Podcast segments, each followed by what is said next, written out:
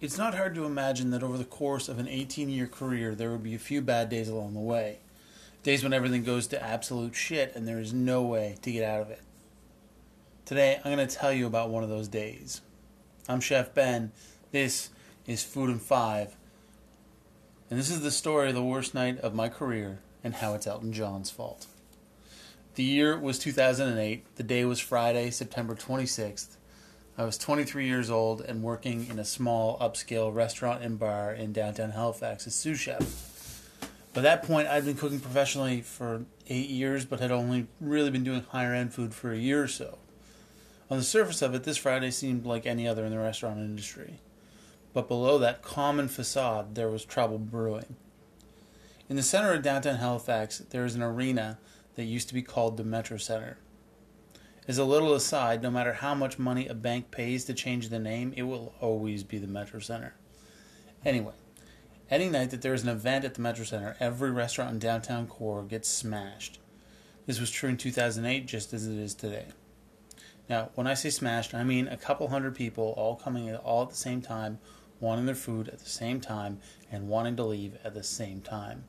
It sucks, but it's something that every restaurant and restaurant staff member in downtown Halifax is very used to. On this particular Friday, there was an event at the Metro Center, so we knew it was going to be extra busy for a few hours, and then everything would kind of get back to normal. At least that's what we thought. There were four of us in the small galley kitchen tucked in the back corner of the restaurant. At the very end of the kitchen was a convection oven, opposite the cold line where salads and appetizers came from. Next to the convection oven was a deep fryer, which then led to a bank of six induction burners, burners, excuse me, which were uh, which were under which were two fridges with pull-out drawers. There was a chest freezer between the cold line and the hot line, which was opposite the induction burners.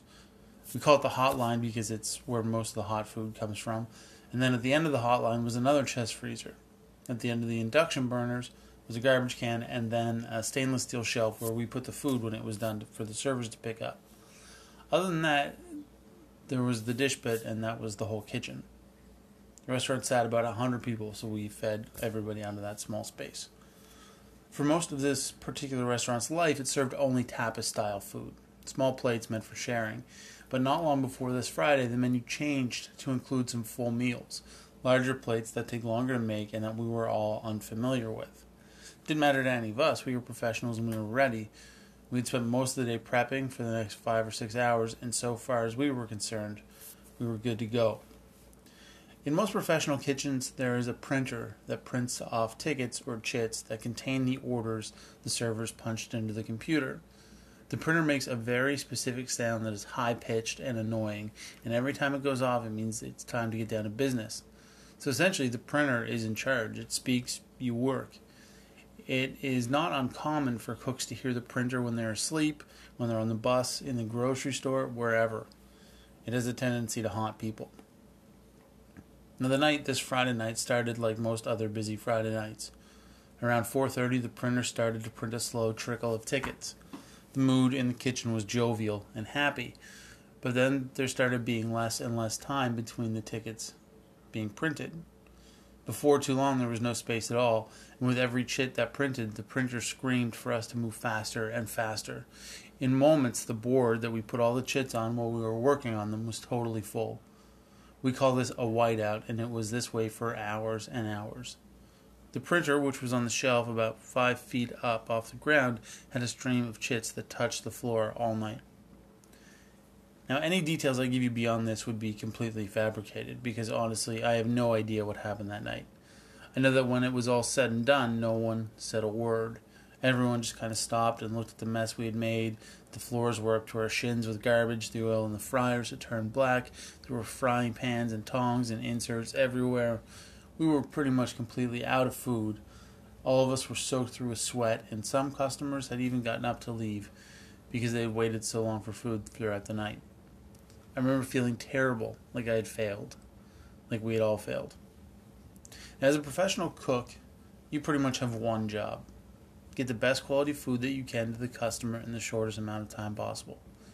Everything you do as a cook is to help you to achieve that goal. And when you fail, it's painful, When one person gets up to leave, let alone dozens, because the food took too long or wasn't good enough, it hurts you on a deeply personal level. For a lot of us, being a professional cook or a chef is not a job, it is our lives. Cooking is a large part of our, our uh, of our identities. It's who and what we are. And so when you fail, it's like you as a person are a failure, and it absolutely sucks. And so I remember that feeling very clearly. For a long time, I thought that it was only myself and the people I worked with who had had this terrible experience. But then over the years, talking to different cooks, I learned that the first two nights, the first of two nights that Elton John played in Halifax in September 2008 was a terrible night for almost the entire restaurant industry in downtown. Everybody got slammed beyond what they expected, and a lot of cooks hold that night in their minds as one of the worst in their careers, myself included. Elton John played again the next night. We were more prepared, it went better, but not great. And since that day, I have never intentionally played Elton John in any kitchen I have ever worked in, and I probably never will. Keep this story in mind the next time you go to a concert or a show and you decide to go to a restaurant near the venue to grab a bite to eat before. Your food might take a bit of time to get to you, but as shitty as that is for you, I guarantee that it is way worse for the cooks trying to get that food to you in time. I'm Chef Ben. This is Food and Five, brought to you by HowToNotBurnShit.com, your modern culinary manual. You can follow me on Instagram and Twitter at Chef Ben Kelly and on Facebook at Ben Kelly Cooks. You can like and subscribe to this podcast. You could even rate and comment on it. You could tell your friends about it if you wanted to. Uh, thank you so much for listening, everybody. I hope that you have a fantastic Friday and an even more fantastic weekend. And I'll be back on Monday with another fantastic episode of Food and Five.